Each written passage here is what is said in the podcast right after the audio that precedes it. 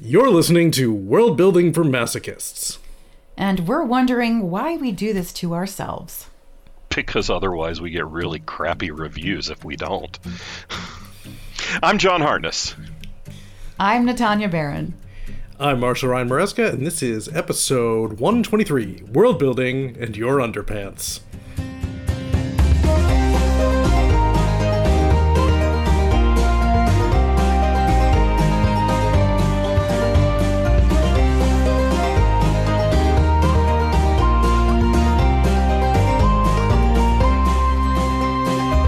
Well, welcome today. We have a very special guest. We always have a special guest, but this guest is near and dear to my heart.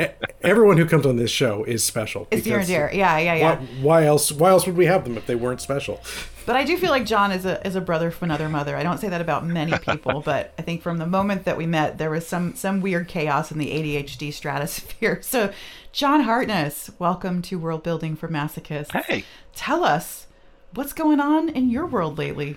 Oh my God, what isn't going on in my world lately? Um, let's see, I just wrapped a Kickstarter with our mutual friends Darren Kennedy and Patrick Dugan, a Kickstarter which will feature five, count them, five Natanya Barron covers. Nice. Most people don't realize that I, on the on the, on the the on the side, I do cover design, mostly to save my friends from bad covers. We we might have a conversation about that, or, Natanya, so... Yeah, somewhere along the thirty or forty covers that Natanya has done for me, this will be another one. So I just wrapped the Kickstarter for that, which has my first high fantasy novel in quite a number of years. That'll be releasing later this year. I've got the ninth book in my Quincy Harker Demon Hunter series that'll be coming out at the very beginning of March. I've got a collection of my Shingles Not Safe for Work, Home, or Literally Anyone Anywhere novellas. That's going to release this month in February. Um, oh, and I run a publishing company, and I'm the program director for Con Carolinas, which is ramping up. That's the first weekend of June in Charlotte. Oh, yeah, and I run Saga, the Genre Fiction Writer Conference in July. So I got a little bit going on. You, you you keep yourself out of trouble. No. But I keep myself busy. I can manage to find and cause trouble no matter how busy I am. No matter how many George R R. Martin hats I steal. Mostly good trouble. I think one of the cool things about you, John, is that, and I was actually just talking about this on Threads today, about like generosity is, is a really important and under... appreciated part of our industry, and most of us have not gotten where we are if it weren't for people who were generous Absolutely. To us and who didn't pull up the ladder behind them, um, because there are still people that sort of treat publishing like it's a competition. And I think one of the, the great things about Falstaff and, and sort of the culture that you've built around that, it is a culture of generosity, of people helping people, and, and that's a pretty awesome sort of legacy to be to be living. But what, like, just out of curiosity, how how did you come to that part of your writing career, because you were pretty successful before you kind of started jumping into this part of it? Well, you were there for it, actually. It happened at a Con Carolinas, the Con Carolinas where we met, that was very, very sweaty um, because the A C broke in the hotel. But I was self-publishing a lot of my work, and I was publishing my Black Knight Chronicles through Bellbridge Books out of Memphis with Deb Dixon. And you want to talk about somebody who has found success and not pulled the ladder up after them? I wouldn't be anywhere that I am without Deb's help and guidance and tutelage. But I had read a book called Changeling's Fall by my friends Emily Leverett and Sarah Adams, and I had pitched it to a couple of agents that I knew. I had sent it over to Deb to take a look at, and it just wasn't getting any traction. And Sarah and Emily came to me at Con Carolinas and said, "We need your advice." Okay. Don't do anything I do. Ever. And I said, okay, we know that. All right. What would John not do? Yeah. So they said, but we think we're just going to self-publish this book because we're not getting any traction with the traditional route. And I said, oh, God, please don't. To which they they were a little offended, which I get. That's not exactly what you want to hear from your friend. And I said, well, why not? You self-publish. What's wrong with it? So there's nothing wrong with it. I self-publish. I'm a hustler and a huckster, and I'm very active on social media, and I'm big on getting out there and making people know me and meet me, and I sell books that way. You two are both tenured or tenure-track college professors with real lives and real jobs, and you're terrible at social media. God awful at it. Um, you do about two conventions a year, and you wouldn't sell a dollar. You wouldn't make a dollar. Please don't do that to yourself. I'll tell you what. You keep shopping the book for the rest of the year, and if you can't sell it by January, I'll publish the damn thing. Now, in my heart of hearts, I felt like there was no chance this book wasn't going to sell. No one's going to call me on this bluff. But you know what happens when you tell an author, if you do, if this happens or if this doesn't happen, I'll publish the book? All they hear is, I'll publish the book. November comes and I get an email that's the title was just, did you mean it? And I was like, well, I said it. I guess I meant it. three hundred books later, Falstaff has over seventy authors contracted. We legitimately have published over three hundred titles since twenty sixteen. This is year eight. um, That's wild. It's disgusting. It's ridiculous. Um, and we're releasing the fourth book in the Icefod Chronicles, which was launched by Changeling's Fall. We'll be launching the fourth book this year. Um, it took me editing the book to see why it wasn't getting bought. But it was a it was a one-note fix. And it took them less than an hour to make the change. So that tells you how hard it is to get a book picked up that's something that easy to fix. Threw it out. And I get that now.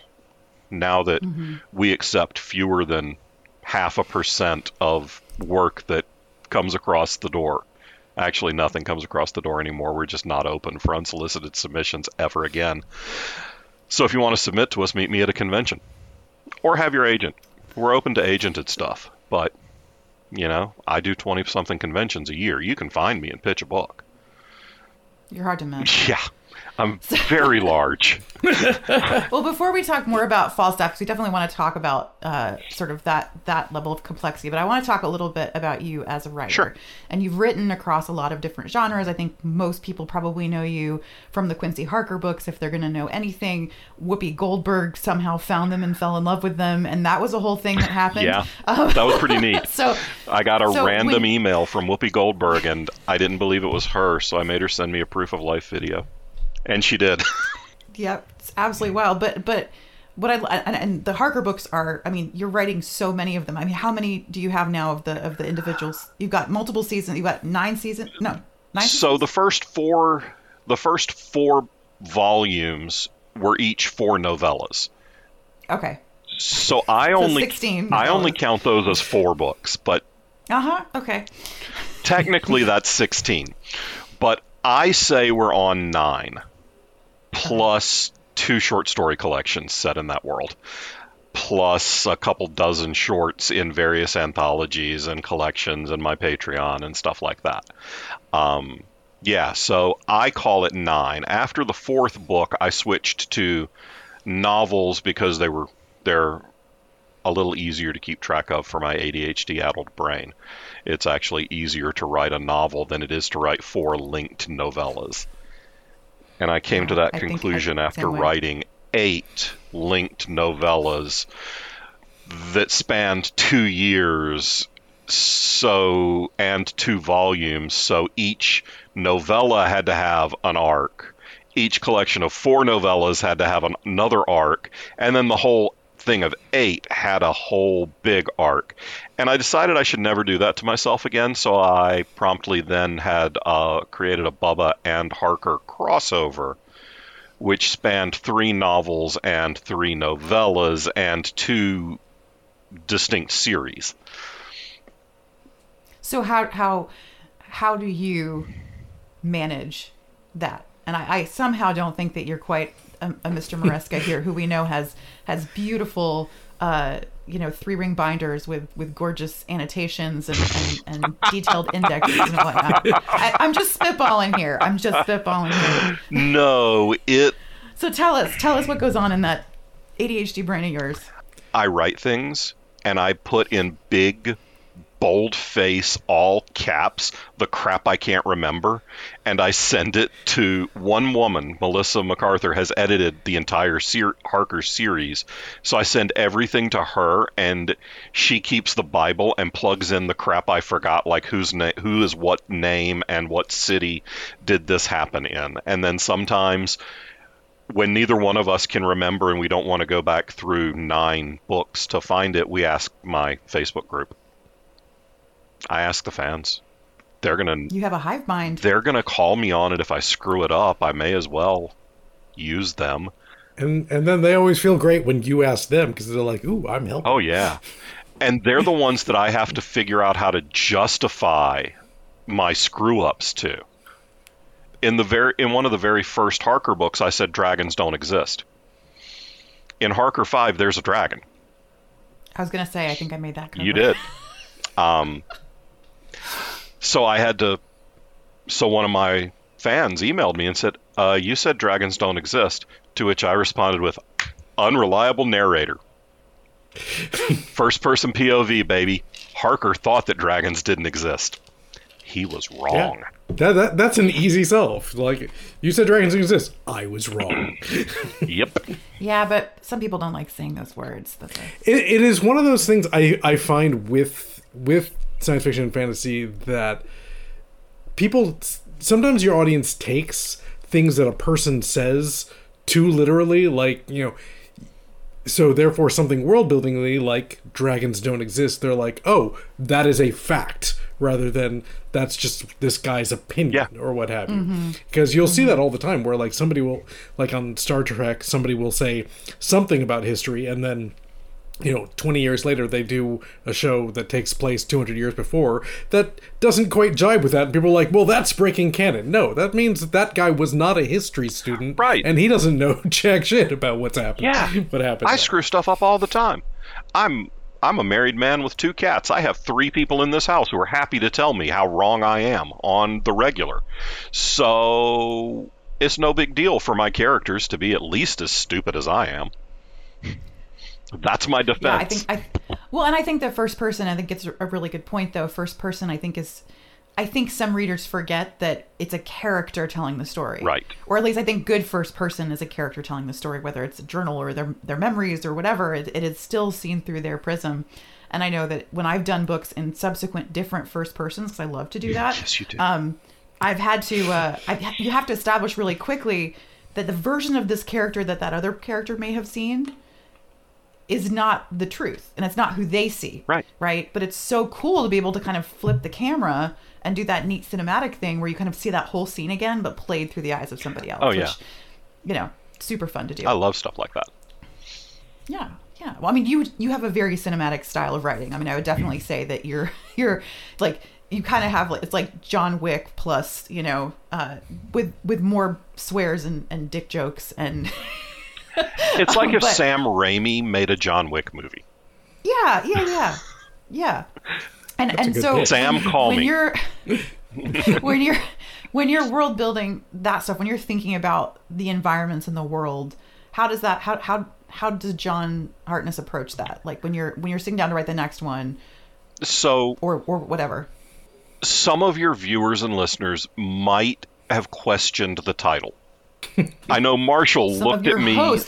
Marshall looked at me I, I, like I you was. You said that's what the title should be, and I am I'm trusting you, my friend. So I have said this on panels. I've said it as part of presentations. I firmly believe that world building should be like your underpants. You need it there to provide structure and keep everything where it's supposed to be, but I don't need to see it. I don't need to know that you're world building. I don't need a multi-paragraph info dump, especially given that I'm an urban, primarily an urban fantasy writer with a background in theater. I have directed and performed in Mamet and Shepard plays. So I'm all about the dialogue and the punching. So when I'm building a world, I need to make sure that pieces of it are consistent with the world that we live in, because a lot of my stuff is set in the world that we're in, only with dragons or vampires or all of the above. It's also frequently set in Charlotte or Atlanta, which are cities I've spent a significant amount of time in, and I can tip and I can I can get the travel times right. Because mm. nothing drives me crazier than having someone spend three hours getting across a city that should take you forty-five minutes to get across, even in heavy traffic, or somebody trying to get from, let's say, Raleigh to Burlington at five thirty p.m. and do it in twenty minutes. No, sir. You you can't do that at five thirty a.m. and you sure can't do it at five thirty p.m. And now with all the construction going on, whew. Right. So my world building, I shoot for reasonable accuracy with the world and consistency with the rules I've set. I find that a lot more of my world building goes into how my monsters behave and can behave than in the land masses. I don't have to create, I don't have to talk about what the continent looks like. Frickin' Google it. But I have to figure out whether or not vampires show up in mirrors in my world or not. Because depending on the canon determines whether or not they can see their reflections. Whether you can take a picture of a vampire with this or with a Polaroid, and why and why not. In my world, you can take a digital picture of a vampire, but you can't do it with old school film because the silver doesn't work because of the silver. It's the silver oh, that's cool. that they don't like, that doesn't work well with vampires. So you can see them in a new cheap mirror, but a good antique mirror is not going to show them up. And I had that. I had some. I had one of my guys in the Black Knight Chronicles hop in the back seat of a car and talk to somebody in the front seat in the rearview mirror, and they're like, "Wait, you said vampires can't be seen in mirrors." I said, "No, vampires can't be seen in good mirrors. There's no silver in a shitty Honda's rear view mirror." Oh, okay. But on in Lost, I the whole point of that book is what happened to the Lost Colony on Roanoke Island. So I went to Roanoke. It's I did a show in I did a show in Virginia Beach, and then I took a couple of days and went to Manteo right after and just hung out. I wanted to I wanted to feel, I hadn't been there in several years. I wanted to see what it felt like. I wanted to see what it smelled like. Scent is such a, such a strong, such an evocative sense. So I really wanted to get the smell of ocean and a lot more smell of honeysuckle than I remembered. So mm-hmm. that was really important to me in working on this book in particular because it's not set in Charlotte. So I had to go do some research, and oh darn, I had to spend a couple of days at the beach. Hmm. Writer's life is oh the tough. tragedy, oh the, the the the things we do yeah. to, to, to suffer for our art. It's like Teresa Glover's Teresa Glover's book is set in New Orleans. She hates having to research that. Oh darn! That. Oh darn! I mean, that is, that is the, the fun part about if you're doing any sort of primary world fantasy is research can be you go and walk the streets and yeah. know what it physically feels like to be there. Because there's a there's a a vibration to a city. Everything, every place you go feels different. I grew up way out in the country. The and now when I go home to visit my sister and I stay the night, I have to bring a noise machine because it's too quiet. Right now, the the street in in my house is fifty feet from the windows on the front of my house. Uh, there's not nearly as much activity in Bullock Creek, South Carolina, as there is in the center of Charlotte, where I currently reside. So, so yeah. Yeah, absolutely. I, I, I always feel like I, I joke that certain cities are like people to me. Like I, mm-hmm. there's, there is like a, a, almost a sense of living. And I think quite a few authors have even, I think N K Jemisin did the, the City in the City. Is that what it's called? I forget exactly, but where city, cities do have. No, the city, city we became. became. City, city we in became. the city is. City we became. City in the city is is uh, is, is China Mayville. Yeah, I, uh, cities and cities, but also very fascinating cities. But for me, it's London, and I, I I was lucky enough to visit London quite a few times while I was you know writing Gods of Londinium, which I wrote over like a ten year period. But getting to be there multiple times, being lucky enough to be able to walk those streets and kind of steep myself in the smell. I can, when I'm in London, I can smell where the river is. This sounds yeah. crazy, but I can orient myself based on where I can smell the water coming from. Mm-hmm. And imagine when it used to be even stinkier, um, how, how essential that was to getting around and where you would live and where you would go.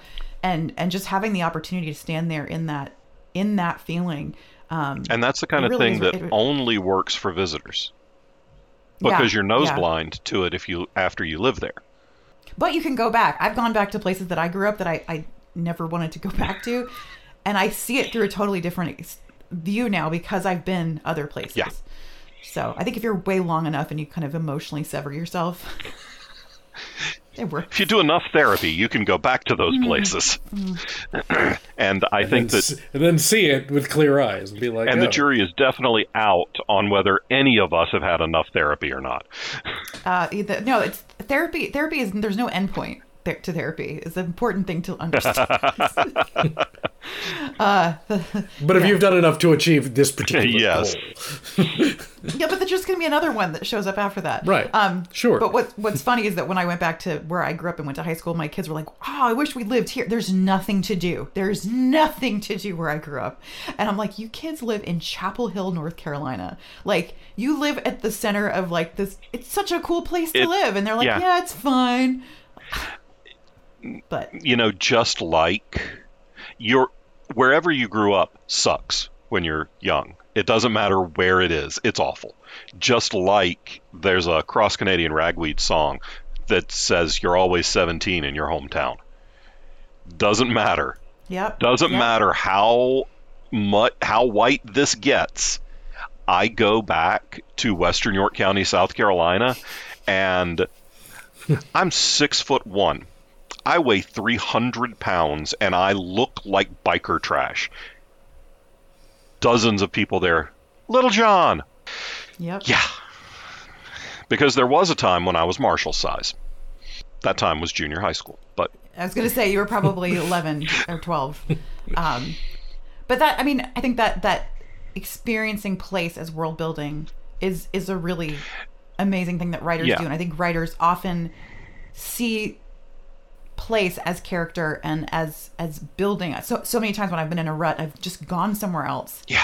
And you hear the stories of that place, and, and it when just, you're it does something to your brain chemistry. When you're working in urban fantasy or working in, I think I think Marshall, I think you called it primary world fiction, which is a great term that I'm totally stealing. Um, It's a good term. I like it a yeah. lot. I think it's more accurate because yeah. so many things are called urban fantasy when they're like set like in the swamps of Louisiana. It's like, mm, is Bubba. that urban? It's not particularly urban.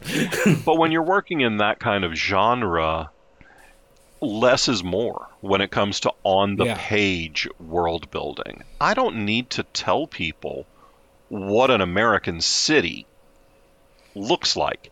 Yeah, there are sidewalks. They suck. Don't fall on them. Um I don't need to describe. I can tell you that it's cobble that it's a cobblestone sidewalk, and you get it.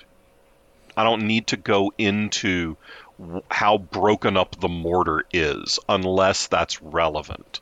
So when working in the familiar, you just if you hit the high points, just a couple of things here and there, it then lets you dig in with those sensory ties that can give your reader a more visceral connection. Because what we're trying to do is make a reader feel something. Sometimes we want them to laugh. Sometimes we want them to cry. Sometimes we want them to be nauseated. I write horror, too, so... Oh, yeah, that's another thing that's going on. Um, I'm working with a filmmaker on adapting one of my short stories into a, into a short film, so... That's awesome. That was a neat conversation we had this weekend at a show that didn't have nearly enough people and didn't sell nearly enough books, but I don't know if I if I get a short film out of it, that'll be interesting at least. That's awesome. So what are so you talked about visiting places mm-hmm. and you talked about kind of steeping yourself in that. What about what else inspires you to world build? Like, do you have are there games or movies or other books that you read that kind of makes the brain go? Because I mean, obviously you're you're just an indelible well of storytelling at this point. Um, I tend so. to I tend to world build last. It's it's not I my first draft is very white box. So I have to go back in and add in those details to flesh it out. You know, we, we talk about the three the three-legged stool of story. You've got to have character, you've got to have plot, you've got to have setting. Otherwise, your story is a stool on two legs, and, well, that's a ladder, and it falls over under you. Don't do that. It bad. So my world-building... is built is designed to serve character first, because that's where all my stories start. They almost all start with a character idea and a what if question. What if there were more fat vampires? That's how the Black Knight Chronicles started. I thought there needed to be more fat vampires because fat people are easier to catch. And we are what we call a target-rich environment, and we are well marbled. So why would you try to chew on a Skarsgård when you got this buffet right here? Just packed Kobe, with flavor. Good, good old Kobe beef, right? Exactly. This is some Wagyu shit right here, y'all. So, I so my world building is to serve either character or story. It's a it's. How I make things happen. I need Bub. I wrote a whole Bubba novella, um, the one Swamp Music, the one with the gator on the cover. I wrote that because, like everyone, during the time that I wrote it, I was watching Tiger King. And I thought, this is absolutely ridiculous. I should write a story. Ooh, what if Tiger King's park was run by lycanthropes, and then they were were-gators? Now that's funny. So because I now needed were-gators, I needed swamps. And there's a level of psychosis involved in all of this, so it had to be in Florida. Makes sense. I mean, yeah. If you're going to have a were-gator with a mohawk, it's going to happen in Florida. It ain't go- That ain't happening anywhere else. In Florida, that's just Tuesday. Exactly. So I built a whole park because I wanted that gag, because I thought it would be funny. The times I've drawn maps, it is not because I love drawing maps. It is because I need to figure out how many rooms we have to fight through to get to the boss fight. All my maps are on graph paper, and they look like some nine-year-old's eight-bit Legend of Zelda map. And it just says, fight here. Nope, big fight here. Really big fight over here. Trap here. So I'm built using my world building to push character, because for my work, people buy my books for the characters.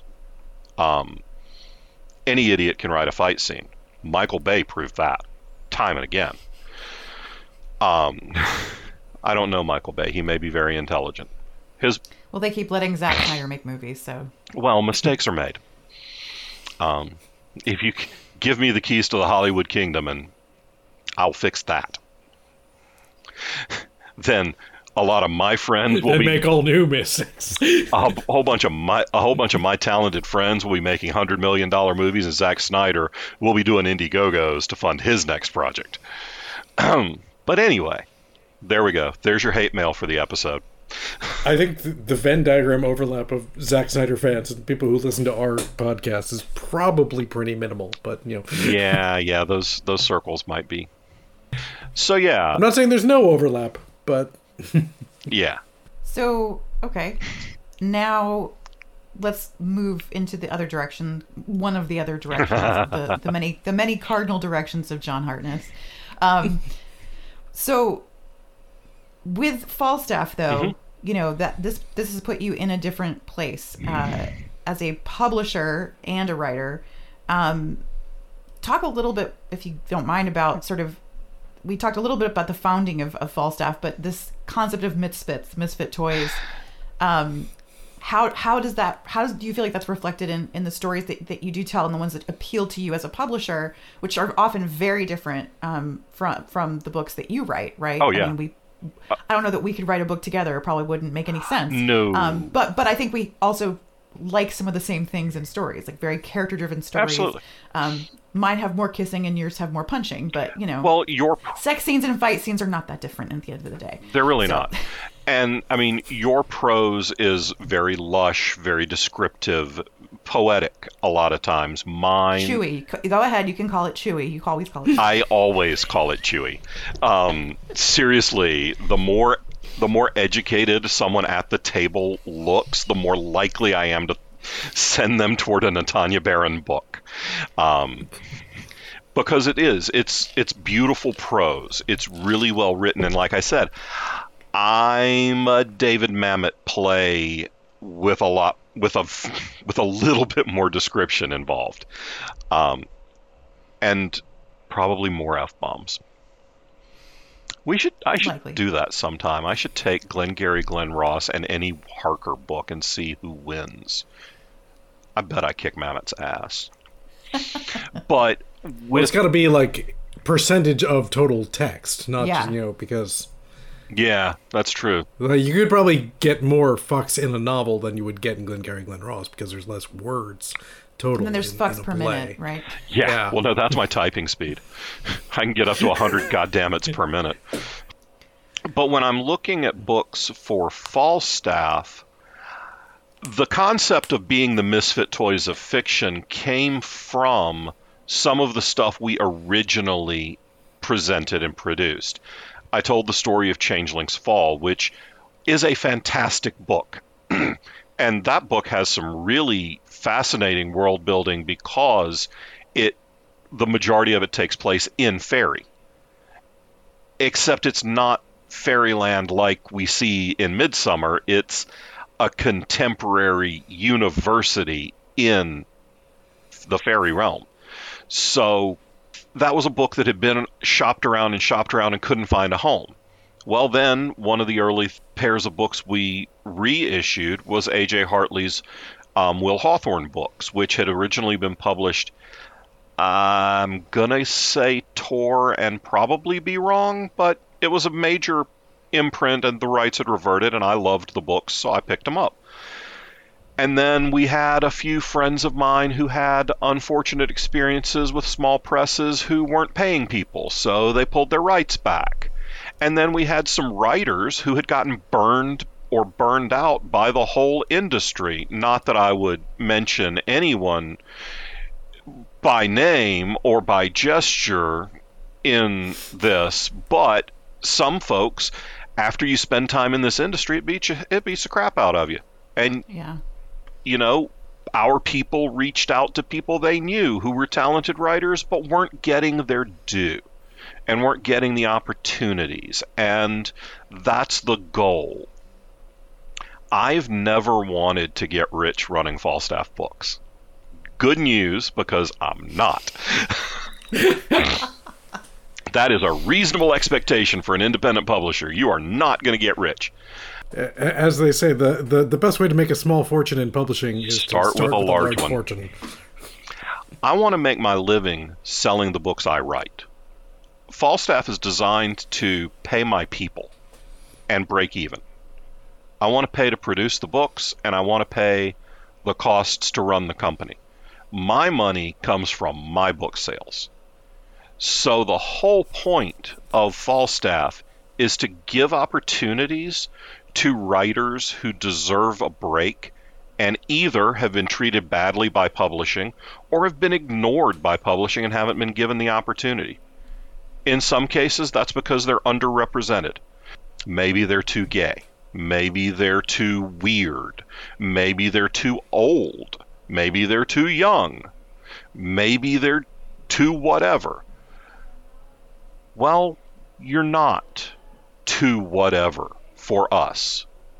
We are the weird kids table. You know, I've got books that we have published from award-winning, best-selling authors that we were the forty-first publisher that they were sub- that book was submitted to. This is people who've sold tens of books to major presses. And this amazing title that we've got on the shelf went through forty other presses. And I picked it up. And I loved the book. No, it's not marketable. I don't care. I want them, I want the company to break even. I want the company to be slightly profitable. But I'm not... We're not going to make the New York Times list. That's just not going to happen because I'm not going to play the game. Right. Yeah, I was going to say, it's, that's, that in itself is... As we have discovered over the years and continue to be reminded again and again, so much of publishing is rigged, and it's rigged against the little folk. I can't break someone free and put them on the New York Times list. But I can break someone out enough to get noticed by the next bigger press up the ladder. Yeah, I... You're like one of my massive success stories, Natanya, because you were out of the game largely.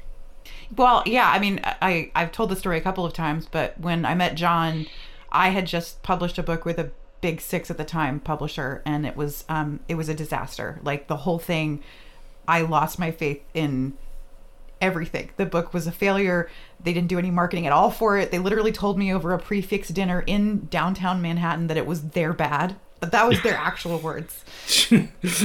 Our bad. Our bad that this thing that you worked on for, you know, all this time and got this, you know, sizable advance for is just going to rot on the vine and die. And as a result, we will never want to work with you again. Um, yeah, it's our fault, but kinda, you're fired. Hi, yeah. we, we we ruined your life, but it was just a whoopsie daisy. Yep, and I had, I had, you know, personally a really tough time. My husband had lost, I think, three jobs in a row from layoffs. I was the primary, you know, breadwinner of the family. And I just took some time off. I just, I was like, I just can't, I, I, I don't know if I love this enough to go through what I've gone through. I was having issues with my other small press pub publisher. They changed hands. Um, I kind of lost my, my, my love of, of, of how that was all going because the editor I'd been working on before was just such an important part of that book. And I was like, is the, is this even something that I want anymore? And I think we all have to kind of come to that point. Absolutely. Like, why am I doing this? Do I really even want to do this? Who who am I as a writer anyway? Um, and I've been chasing it for so long that I was like, I don't, I, I just don't know. So I took some time off, met John, and I remember he just emailed me out of the blue at one point and said, do you want to write in this shared world series? We're doing these things called the, the Shadow Council archives that are basically pre prequels to the Harker books that are kind of loosely in the world. Um, and you basically, you can do whatever the hell you want. It just has to have some loose connection to everything. And the story for what ended up being These Marvelous Beasts just kind of came out of nowhere. And it was really just having someone who was like, I trust you with this thing. Not just this thing, but this thing that I created. Like, John didn't have to be generous about that and, like, invite people into this sort of shared world building. Um, and that was just it really writing three novellas in a row got me back to believing that I could actually do this. And then I enjoyed it. And I wrote something that was just for me. Lesbian lamias, you know, power-hungry sylphs, a glottisant, a unicorn, like a questing in, beast. You know, the nineteen the nineteen tens.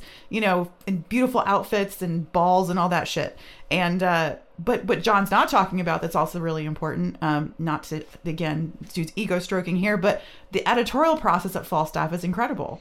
And as someone who published with a big publisher who got copy edits back and not edits, um, no developmental edits, it was amazing to work with good editors who did create story Bibles and were like, you know, your Lamia had four arms in this scene, but in this one you mentioned she has six. I'm like, I just lost those arms. Or their eyes were yellow here and now they're blue. Like, I probably should fix that.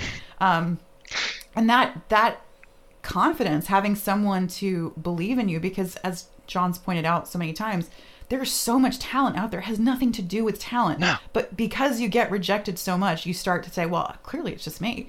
Like, clearly I'm not good enough. But that's not ever the case. And, you know, I am one of the people that do enjoy social media. So I've been able to leverage having books out. And, and I do like talking about this stuff and finding my audience. Um, but really, if it wasn't for having someone just hold, hold open the door and be like, want to want to come hang out? And that's you know? all we're trying to do. I got an email uh, about two years ago from Alex Bledsoe. Now, mm-hmm. Alex Bledsoe is one of the finest authors working today. I will fight Super any... Super nice guy, too. Oh, dream of a human being. But I will fight anybody who argues with me on that point because they're wrong. His Tufa novels are so gorgeous, and they resonate so strongly with me as a Southern guy who has family from Appalachia, who grew up in those, who grew up going to those mountains. Alex sends me a message. We met at a con, I don't know, ten, twelve years ago, hung out for a couple of days, got to be friendly, not super tight, but we got to know each other a little. I get a random email saying, hey, um, I've got a horror novel, and my agent's having trouble selling it. Are you? And I didn't even finish reading. I was like, yes. I just emailed him and said, yes. And he messaged me back and said, did you read the whole thing? I said, no. He said, I attached a chapter. I said, I don't care. uh, do I send the contract to you, or who's your agent? He's like, that's it? I said, we work differently than a lot of presses because I don't care how anybody else does it. I own the company. Nobody gets to fire me. I am the dude. So I'm not looking to do one book with an author and then kick them to the curb because the marketing didn't pan out. I work in science fiction and fantasy primarily, which means we live and die by the series. I want them all. Even the relationship between a publisher and an author for one book will la- outlast most Hollywood marriages. And if we're doing a series, then it could be a ten-year relationship if we're doing five books, which is not uncommon for us to do with somebody. Um, I think at this point, it's hard to count how books work with us because we have done so many novellas and collected them. But what are we at, Natanya? Four with you? Um, Wothwood. Well, yeah, four four plus the three novellas, yeah. Which is one book, and then two in the in the duology. Yeah. Yeah. So, but well, no, and you and, and Rock Revival. So he he John published a a, a mainstream fiction book yeah. that I could not find anywhere that was about one of my passions, which is rock music, which is also and, one of my uh, passions, which because I'm yeah. an old lighting designer and lighting director for rock and roll. So the only book of mine that my dad has read cover to cover, um, and he said, "Do people really swear that much these days?" I thought the language was pretty tame for most of the shows I've worked on, but it, but yeah. So we're the misfit toys of fiction because of our approach to the work. We work differently. Um, I agree that our editorial is among the best in the industry. Um, when I talk to people who have had big press publication, I have done heavier developmental edits on re-releases than some of the books we've released got when they were published by New York. Because, and I get the question of, hey, uh, are you sure? I'm like, just do the work. Just because your last editor didn't call you on it, doesn't mean I'm not going to call you on it. And I don't edit everything we do, obviously. I, there's no way I could. But I probably do about a third of what we produce. So I've edited, I don't know, a couple dozen novels at this point. I guess I'm getting pretty good at it. But also, especially within science fiction and fantasy, that level of support for series is so critical. I mean, how many times have we seen people on Reddit or Facebook or whatever who are like, oh, there's a new book coming out. I'm not going to get it until the whole series is out because I have already been burned by George R. R. Martin or whoever. So therefore, therefore I don't trust anybody. And so therefore nobody buys book one. And therefore then, then there's no the, book the two. Mainstream publisher is just like, it's like, well, there's no market for it. So we will drop the, we're not going to finish this series. And then, and then the people are like, see, I was right. Ooh, the series ooh, ooh. I have visual aids. Natanya hasn't ooh. seen these in real life yet.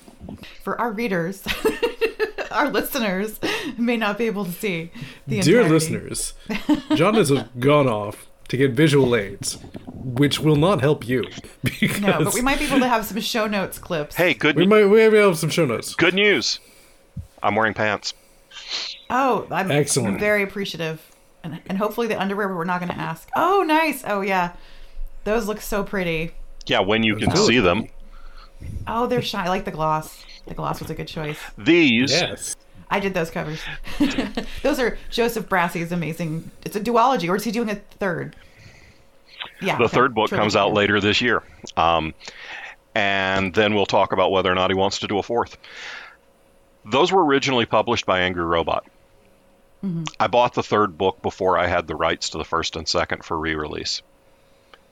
I did the same thing with David Coe. I released his Times, I released Time's Assassin, which is the third book in one of his series that was also originally published, the first two by Angry Robot. Um, I liked the, I liked the books. I liked the authors. I don't care that I'm not getting paid for one and two. I've got Rod R S Belcher's Golgotha series. We've done book four. We've contracted five and six. Tor has one through three. They dropped him after three. Um, I don't care that Tor's still getting paid on books one through three. I'll make my money on four through six, and the books are fantastic. These, Dragon Road in particular, I felt like... Um, I felt like Dragon Road should have made the Nebula shortlist the year it came out because I think the book is amazing. And I thought that the former publisher um, dropped the ball on it. And, you know, sometimes that happens. Sometimes there's an ownership change. Sometimes there's a leadership change. Um, Mike Underwood was on your podcast. Mm-hmm. Well, he bought yeah. these books. These are Underwood acquisitions, both of those, um, both of those series. Um, then when he was no longer with Angry Robot, they weren't continuing the series. It was like a White House regime change yeah. when the yeah. head of the editorial for the U S was gone. Um, well, I win. I get him. and I-, I think that's one of the really cool things too, is that you kind of hit the iron hot during the self-publishing boom, and you were able to leverage some of the things that you learned and this ability to print on demand, yes. which up until eight years ago was, I mean, I remember when my fir- when my first book came out, uh, Pilgrim of the Sky, my editor took me to a place where they were printing books one at a time, and it was like this brand new technology, right? It was going to change everything. And that was twenty twelve. It wasn't like a long, long time ago. But within four years, you saw a complete yeah.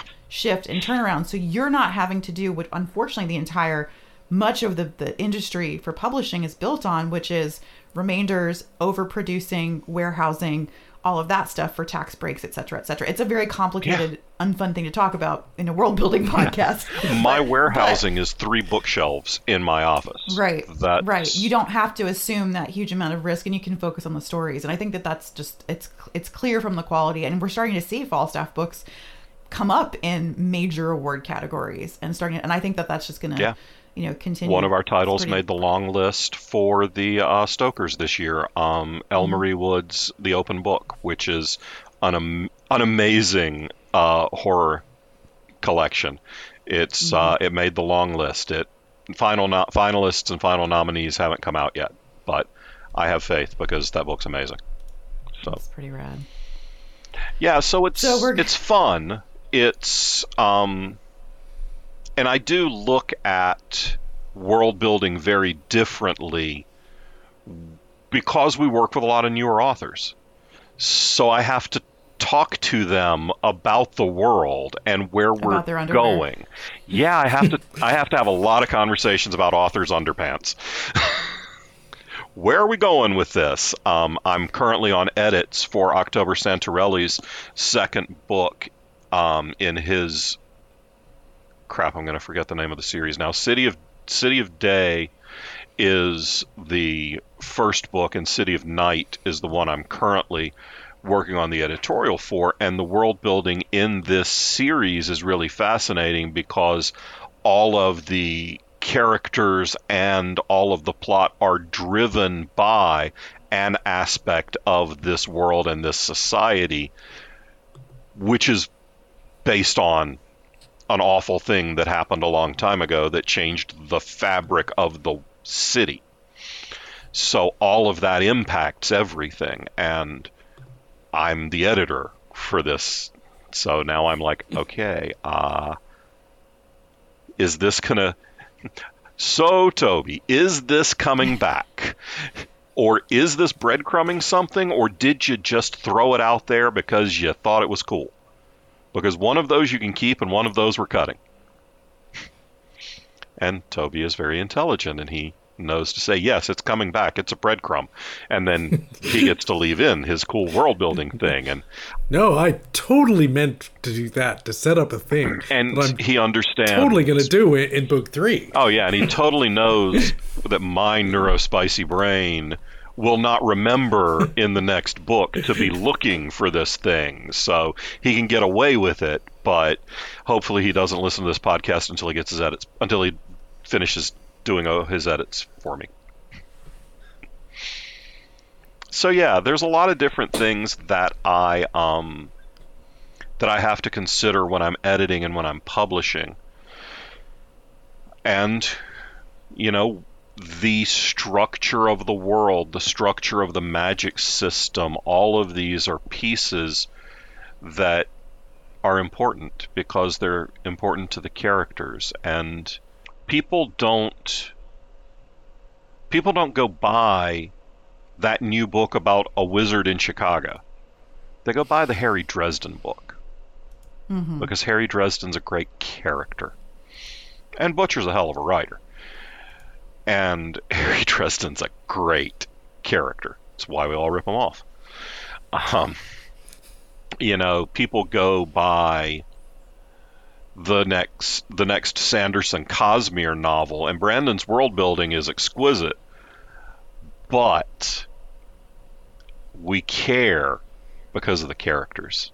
Mm-hmm. Tress of the Emerald Sea was a fantastic book, not because it was all of these neat, weird oceans, which it was. There were we- neat, weird oceans, but the characters were the soul mm-hmm. of the book, and his world supported that and uplifted that. And that's what I try to make sure that my writers are focusing on, is that everything works together to build a cohesive book that is going to keep people up reading way past their bedtime and make them send you emails from work the next day that say, I'm completely useless at my job today because I was up reading your book till three in the morning. That is the... That's always the best feeling. Oh my God, it's the best hate mail ever. I hate you so much. I am so useless at work today. Good. Because... my job is done. Yeah, awesome. I'm going to go take a nap because obviously my work here is done. So I think we give a pretty good idea of what you do. Like, is there anything that, and obviously don't drop names here, but you go through a lot of, you go through a lot of submissions. Um, are there world building things that give you the ick that like you just sort of drop it like a hot poker kind of, not hot poker, but hot, I mean, I don't drop wanna... it like it's not hot, like it's hot, but not in a good way. Um, obviously there, there are things that we believe, and our beliefs are expressed in our fiction. Um, we have a whole list of things that my editors... If these things exist in the story, we're going to have a conversation. I'm not saying that they're not allowed, but we're going to have a conversation. Obvious misogyny, obvious bigotry, homophobia, anti-Semitism, thinly or well-veiled, um, racism, any of that that is portrayed in a positive light. I'm not saying don't have racists in your story. Dan Jolly wrote an amazing thriller called The Storm, which is racist as all get out because it's set in a fictionalized version of the town he lives in. And, you know, Dan also lives in the southeastern United States, and there are a fair number of people here who don't like people who don't look like me and him. But all of those are the bad guys. So if you're using awful people to point out how awful something is, then okay, we can go with that. But if you're celebrating this, then it's not going to fly. And I don't mm-hmm. have to publish the book. So there's like a weird, yeah, I, I've, I've seen some things where it's almost like the world building is wish fulfillment for certain people. Yeah. Like they're going to create yeah. this world of women who are just naturally submissive and, you know, create natural harems because they must be with the men. Not that anyone would ever write books like that. Um, no, but no one you, would ever do, write that. But I think there, yeah, there is a, there is definitely a, a line of that stuff. But and I think that that's something really special too about about Falstaff is that you've created a place where people do feel protected, who who do have marginalized voices, who have books that, you know, were told that this was too queer, this was too neurodivergent, like the characters. I mean, I I had trouble placing one of my books because both the characters are neurodivergent and people did not understand the characters, and getting getting someone to understand people who don't think like the average book character is very, very hard. Yes. Um, but that's never been an issue because I think all of my characters are mentally ill in one way or another. I don't know how to write normies, so. I have told I have told many people about your books that you tried to write a straight character once. I did. It was your greatest failure as a writer. And I'm joking, obviously. Kinda. I have, they're mostly, you know, I have some that are like, you know, whatever. People it's are like, people. It's like some people like are like... Like a Kinsey one? Sexuality yeah, yeah, is a the, continuum, okay? Yeah, there's always the guy who's like, it's like, I'm straight, but Ryan Reynolds. You know, they're like, you know, there's always, there's there's that. I just... I told a, you that in confidence, a, and it was Lenny Kravitz, yeah. But anyway. I mean, that man, did you just see his Grammys out? I was literally about to Dear say that. I was Jesus. Like, my God. He's like, what, not, not many people could have pulled too? That off. Right. Miley Cyrus couldn't pull that off, and I think Miley's gorgeous. She looked amazing, though. She also she looked did, amazing. But... but But mm. but sort of sort of like, I don't know, as like as I think what's hard for me is as a late bloom, well, not a late bloom, late accepting queer person, because I lived very closeted in, in my in my youth. I grew up in a very conservative Christian background, so I didn't have the vocabulary. I didn't have the understanding. It is such a therapeutic thing for me to be able to write characters. And in my Netherford series, it just doesn't matter. I just decided, like, I've written plenty of stories where it is difficult to be queer, but I just decided nobody gives a shit. If you got to adopt a kid, you adopt a kid. If you fell in love with a dude and you're a dude, that's fine. Yeah. Because I just wanted a place where you could just enjoy the story and have those romantic stories that would have done so much for me as a young person to just know I could get that story. I could see myself and imagine a future like that. And so many books, well, I feel like, in the Falstaff catalog meet those requirements. And that's one of the reasons they fall out of a lot of the bigger publishers, because they they don't know how to market something that is like that. Well, blame Mercedes Lackey, by the way. I grew up in rural South Carolina in the seventies and eighties. There was not a lot of acceptance for anything in my upbringing. And when I was in high school, I read the Va- the Last Harold Mage trilogy by Mercedes Lackey, and it was the first time I had seen a gay character portrayed as something other than evil or ridiculous. And it opened my eyes, and it completely changed my perspective on people who aren't like me. And as I've gone through life, I have a degree in theater. I have a thirty-year career in theater. I may have spent a lot of time around a lot of L G B T Q plus folk in my life. We, I ran the queerest theater company in three states for a while. I mean, I directed Jeffrey, I directed Bent, I directed Corpus Christi. Uh, for a little, for a while there in the early two thousands, if it was part of the non-musical gay theater canon, we were probably producing it and I was likely directing it. Because I learned from my friends that what I could do for them as a straight white man who is well-spoken and has a certain visibility, if I can amplify their voice, then it helps my friends. And it makes my friends feel better about their life. It makes their lives happier and safer. And what kind of a dick would I be to not do that? Um, uh, I can tell you because we, we we may have met many a person who who would is that kind of dick, but, but fortunately, I didn't really understand the concept of growing up with privilege because I was one of those one of those rednecks who was like, I worked for everything I got. I don't have any privilege, and I did. I grew up dirt poor. The running joke in my family is we started with nothing, and we've still got about half of that.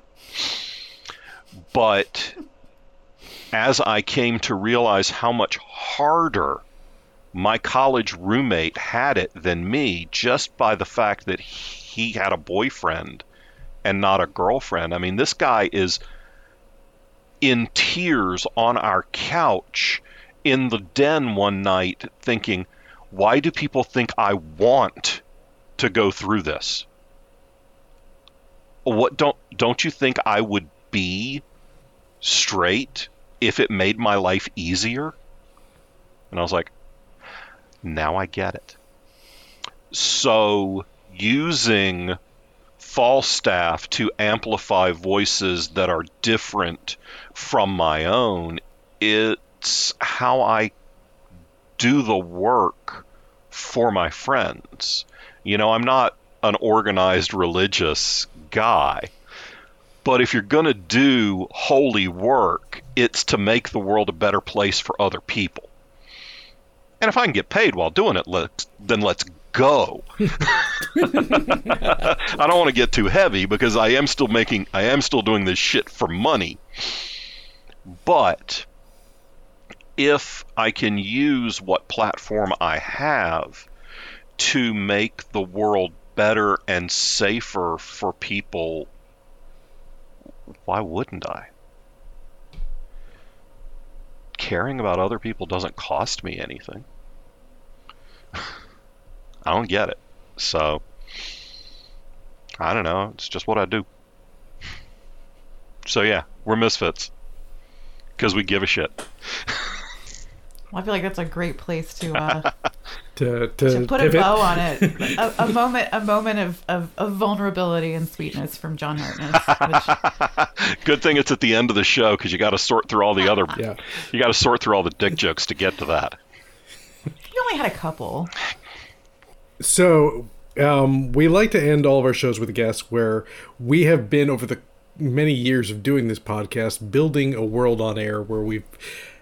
Each time we ask a guest to add a little bit to that world. So give us a little bit of, of trivia to, to add to fold into this world that we've been building all this time. Okay. This world has a completely non-addictive plant that can be distilled to create an alcohol, uh, a type of drink that ferments into T H C. So, non-addictive, but will make you fat. Because you're going to get the munchies. Get the munchies. So, yeah. I love it. I love it so much. Back to go. The Wagyu beef again. I have a you're brand. Like the, vamp- the va- Vampire Buffet. That should be one of your next book titles. Oh, we'll see what happens after Black Knight nine, which I have to write this spring, which is the final book in the Black Knight Chronicles series, We're ending that wow. book. At, we're ending that at nine, because I've been writing that series for fifteen years now. Wow. Oh God. You're getting old, John. Well, awesome. I think we can probably. We usually kind of fade out.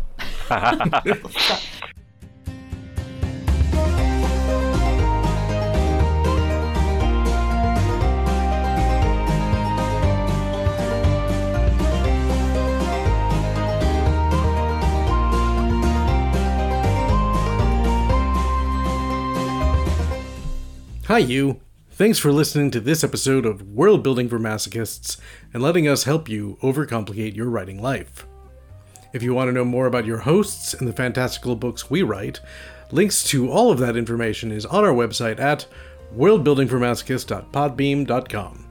We also have an archive of all of our episodes and links to more information about the guests of this and every episode.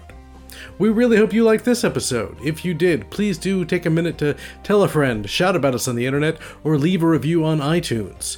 If you've got questions or just want to tell us how cute we are, there's a number of ways to contact us. We're on Twitter and Blue Sky as at WorldBuildCast, and our email is worldbuildcast at gmail dot com. We also have a Discord chat room linked in the About the Show page of our website if you want to come chat with us and other fans of the podcast. We'd love for you to share the worlds you're making and help us all build until it hurts.